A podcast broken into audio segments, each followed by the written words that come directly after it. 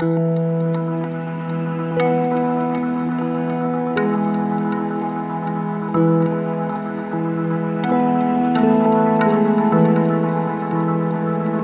there, this is Mike, and you're listening to Feeling Twisty. I'm really glad you're here.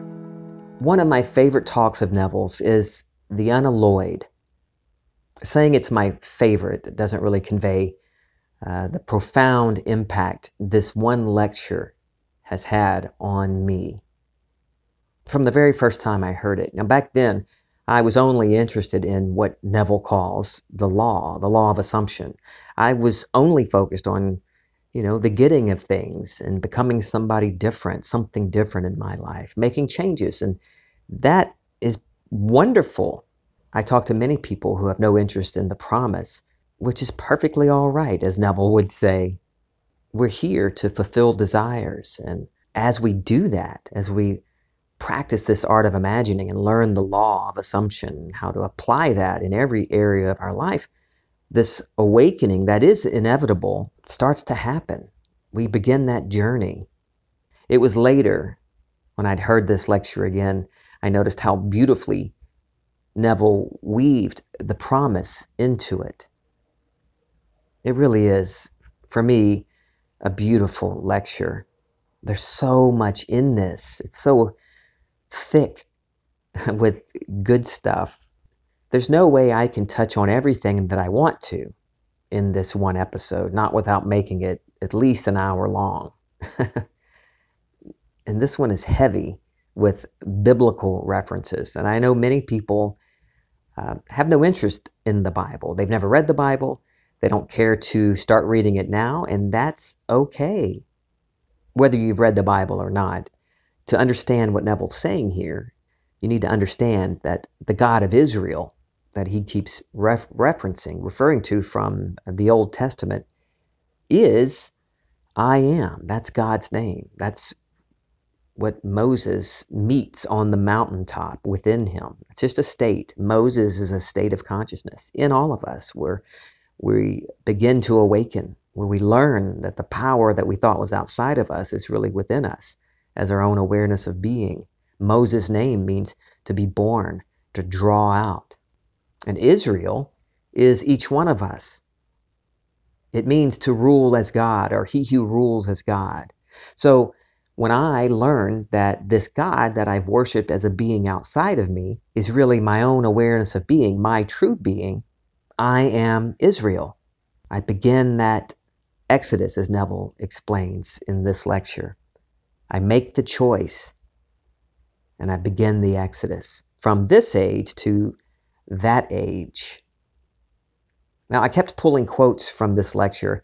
Uh, I ended up nearly quoting the whole thing, so I'm going to use just a few today.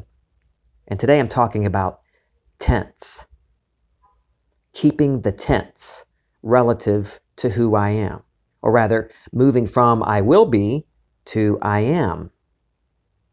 Here's the first quote we're making our exodus from this age into another age.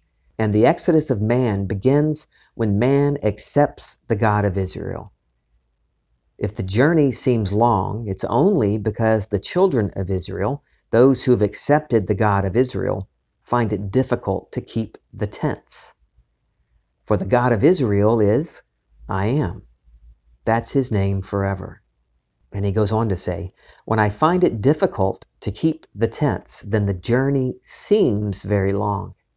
And we will move when we have completely accepted the God of Israel. So tonight, when you know exactly what you want, you sleep in the assumption that you are already the man that you want to be and fall asleep in that state. And that state will externalize itself in your world. You either do it or say, I will be that man and delay the process. May I tell you, you'll never reach, I will be. You can only reach, I am it. I can tell you those times in my life when I haven't been successful uh, expressing a desired state. It's when I have not kept the tense. And I used to, uh, I wasn't very good at catching that very quickly early on. I would go days, maybe weeks sometimes, before I realized that I was no longer being it. Instead of I am it, I was I will be it, or I will be it one day, or maybe even, gee, I don't think I'll ever be it. I'm not doing this right. I must not be imagining correctly because things seem like they've gotten worse. I'm no good at this. And I see other people thriving, all those dang success stories. all of these things instead of I am it. And I was delaying it. I was delaying being it by dwelling in these other states, by not keeping the tense.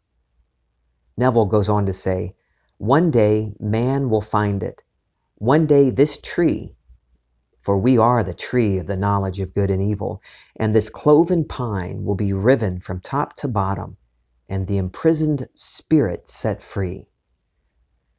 Every one of us, but not until we completely accept the God of Israel. And the God of Israel is simply, I am. You can start this night from where you are to where you would like to be in the world of Caesar, led by the God of Israel. In other words, when you know what you are and you know what you would like to be instead of what you seem to be, you assume I am that. Assuming that I am that, or I am it, or I am he, call it what you will, and sleep in the assumption that you are really the being you would like to be. Sleeping in the state you move across a bridge of incident that leads you forward toward the fulfillment of your assumption. But when you forget the tense and you say, I will be, or I was, or, or in any other way, you delay the journey. And it seems so long because man in his journey finds it difficult to keep the tense of the God he promised to worship. You might have noticed that I haven't been recording episodes or publishing episodes as often as I usually do. I've been spending a lot of time with my family. Over the last few weeks, I've gotten a great deal of emails and messages from people, and I thank you, each and every one of you, for those. A majority of those messages, although uh, the specifics, the very details were different, they all involved, or most of them involved, a similar theme. Um, a frustration, or uh, if not frustration, a wondering, what am I doing wrong here? I really just have not had time to answer each and every one of them, but I really think this episode will go a long way to answering those questions. How are you so certain that the events happening are not part of a bridge of incident bringing you to your wish fulfilled? How can you be so sure? I can tell you many stories from my own life that uh, when looking at events from a certain point of view, they seem like they're taking me uh, in a direction so far away from what I want. But then it turns out that those things were exactly the right thing to happen at the right time to bring me to the fulfillment of my desire.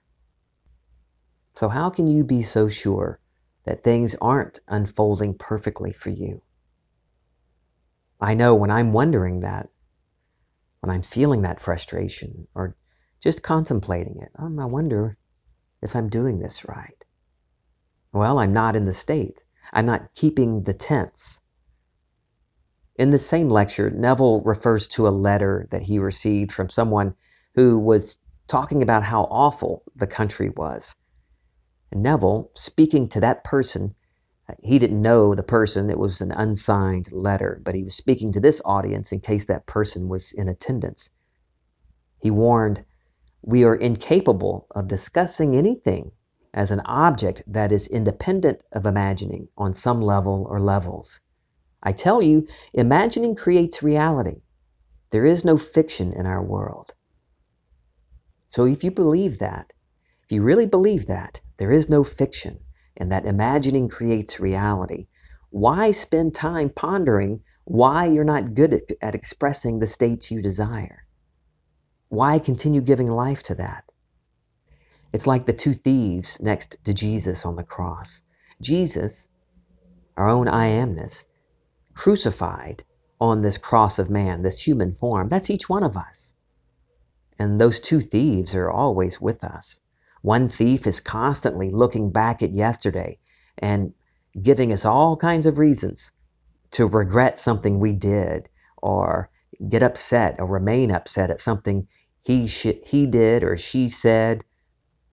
The other thief is pulling our attention to tomorrow, worrying about how things might turn out, how awful life can be, or just stealing our attention to things in this world. Doesn't have to be something negative.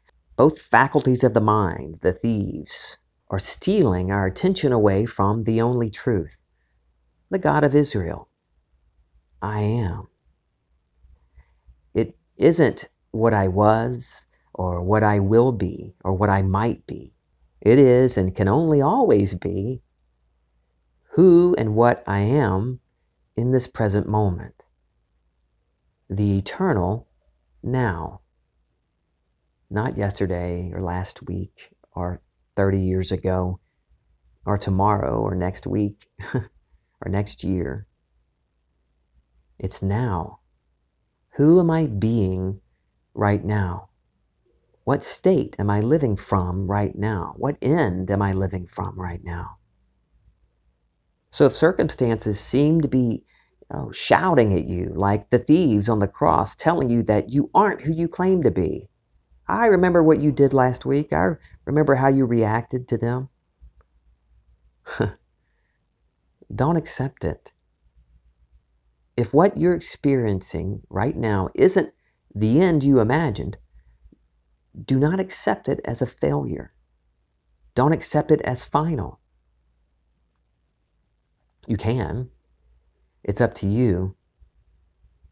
You and only you can give it meaning.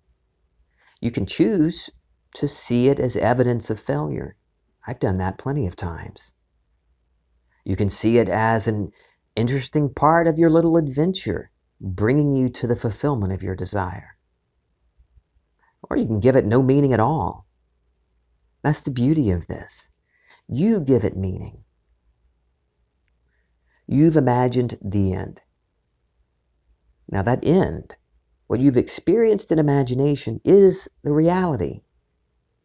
Now, your faith in that imagined end, your loyalty to that end, is the only thing that matters, not today's events, not yesterday's events.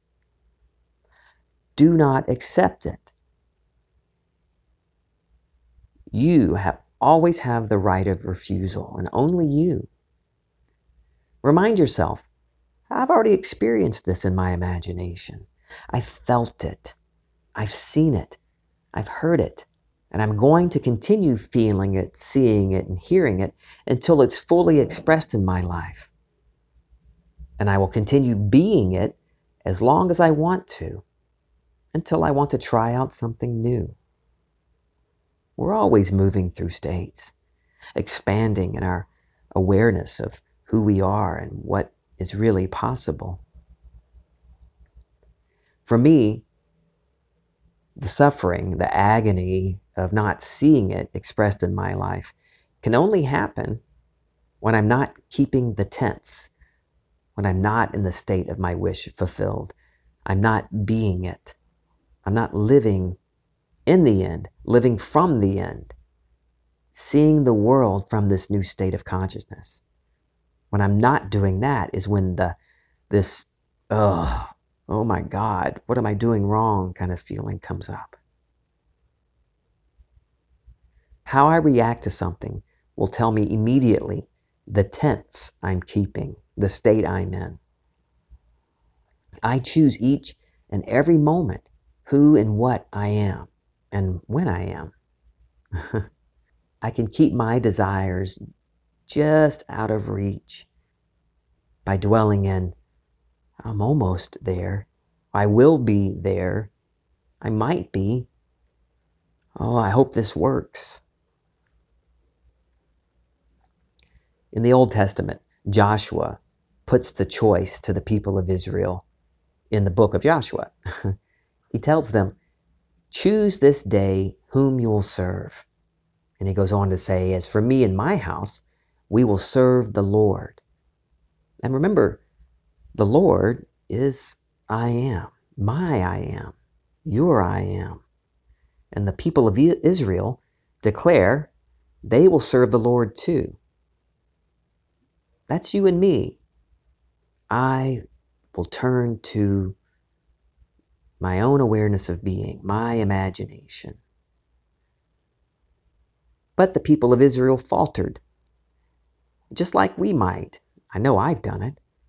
We hear someone like Neville, or we learn of it through some other experience that consciousness is the only reality, and we commit to living by our imagination, to exploring this, to practicing the art of imagining, to really finding out remembering who we really are. But we forget. We notice one day we're looking outside of ourselves again, reacting to and blaming or crediting others for what we're experiencing. In a story in the Old Testament that's presented as happening years after Joshua's declaration and the people of Israel's declaration, their promise to serve I am. Here's Elijah reminding the people of Israel once again that the choice is theirs. The choice is yours. The choice is mine. In 1 Kings, Elijah asks the people of Israel, asks me, How long will you continue limping between two opinions? How long Will you keep wavering between your imagination as the one cause and looking outside of yourself for things that seem to be the cause of your conditions? I need to decide to serve the Lord. I need to decide to rely on my imagination or decide to continue believing in powers outside of me. The choice is mine. It's always my choice. And if I say I choose the Lord, I'm saying I choose I am. I take responsibility. How long will I continue wavering between what I want and the state of consciousness of that desire's fulfillment? How long will I keep one foot in the state of lack and my other foot reaching for the state of that desire's fulfillment. I rarely have a problem deciding what I want, but it's the wavering between the two states, between the state of not having it, that state of want, that state of lack, and the state of the wish fulfilled. I'm sure you've felt that. You've imagined yourself into the state of your wish fulfilled. But then the next day you notice you're, oh my God, what am I doing? How long will I continue hesitating? Do I really believe I can be the person I want to be? Do I really believe imagining creates reality?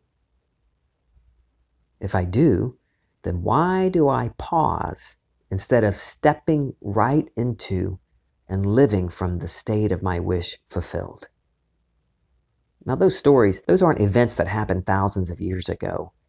This is happening every day, every moment of our lives. That's why it says, choose this day whom you will serve. A popular lecture of Neville's and a parable in the New Testament is talking about the same thing the pearl of great price. The kingdom of heaven, my imagination, is the pearl. And in the parable and in Neville's lecture, he says to sell off everything that we hold on to that gives power to, or that we give our power to, second cause. Anything. And it's not just a religious thing.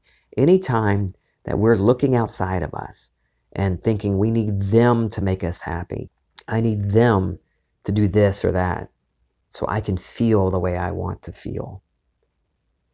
Well, who do we serve? Do I believe imagining creates reality? Do I believe that I am is that I am they're talking about in the Bible? Well, if I do, then why am I still hinging my happiness, my hopes, my dreams on the actions of others? Am I going to continue giving life to maybes and will be's, hope so's? Or am I going to refuse to accept the facts that are before me and step into the state of I am it? It really doesn't matter what technique you use.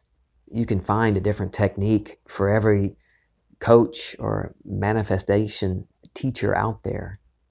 What technique did you use to find this episode? Hmm. There's only one cause, and that's God. God isn't something to be feared or worshiped outside of you. God is I am, my own awareness of being. Imagination. What I am imagining is what I will experience in my life. So, what do I choose? Who or what do I choose to be?